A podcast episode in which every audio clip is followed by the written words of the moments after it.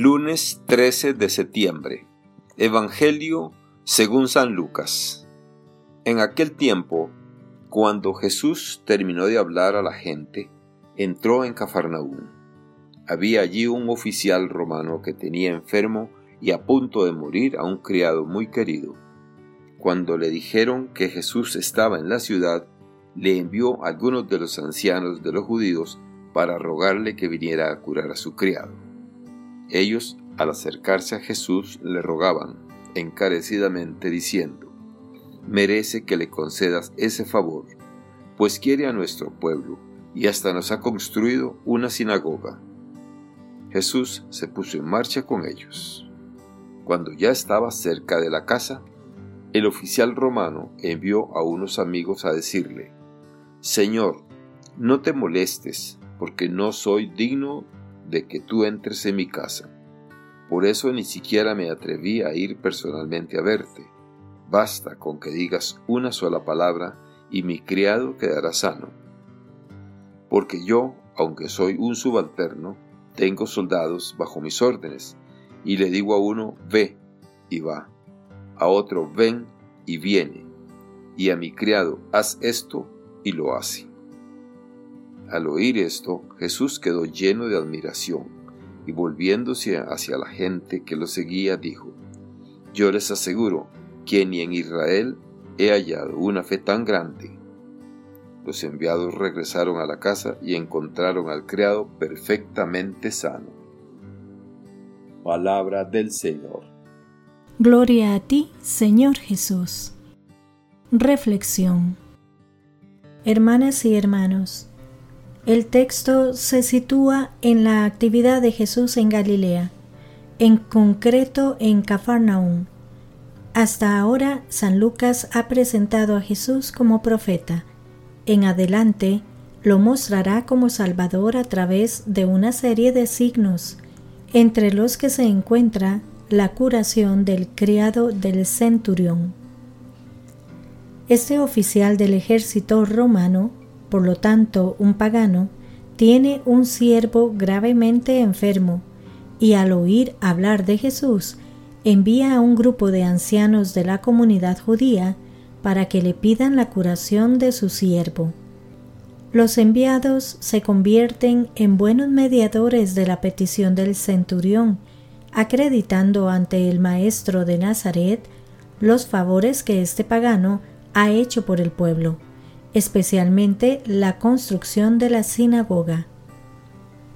Mucho amor debía tener el centurión romano por aquel criado. Lo dice el texto, estimaba mucho. Y seguramente habría empleado tiempo y recursos para procurar su mejoría sin resultado.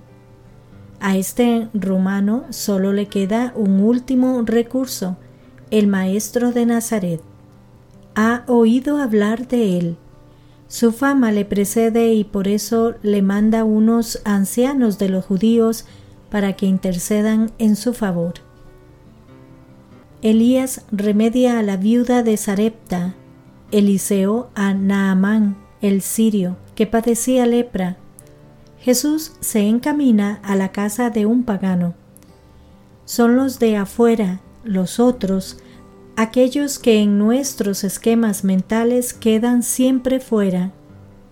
Sin embargo, para Jesús nadie está fuera de su misión salvadora. No son muchos los destinatarios de su misión, son todos. Los de fuera también porque no están al margen de su mirada.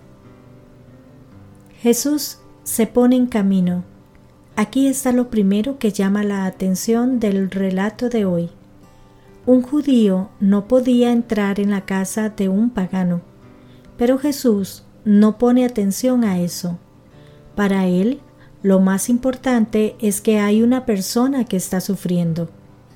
Pero el centurión, cayendo en la cuenta de que Jesús al entrar en casa de un pagano quedaría impuro, envía a otro grupo de amigos encargados de expresar su petición reconsiderada.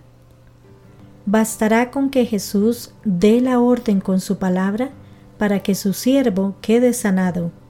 pues él como militar conoce el dinamismo de la palabra ordenada a los que están a su cargo. El centurión considera que el poder que tiene Jesús sobre la enfermedad puede hacerlo actuar desde cualquier parte sin que sea necesario ni el contacto físico ni la cercanía. Su palabra por sí misma es generadora de salud, de salvación. Aquí es donde está la fe de este pagano. Efectivamente, Jesús al oírlo queda admirado ante la mayor confesión de fe que ha escuchado y declara que la fe de este pagano es mayor que la de cualquier israelita. Las palabras del centurión muy pronto pasarán a ser confesión de fe de toda la comunidad cristiana y así han llegado hasta nosotros haciendo las propias en cada Eucaristía. Señor, no soy digno de que entres en mi casa, pero una palabra tuya bastará para sanarme.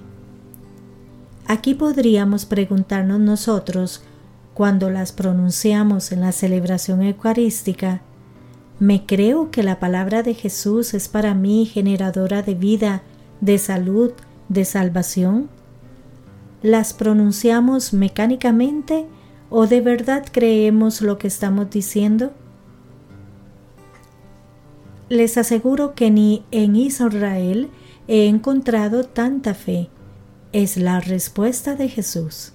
Se lo dice a los que le acompañan y señala la falta de fe entre los suyos. Juan lo dirá en el prólogo de su Evangelio. Vino a los suyos y no lo recibieron. Es una llamada de atención para los bautizados.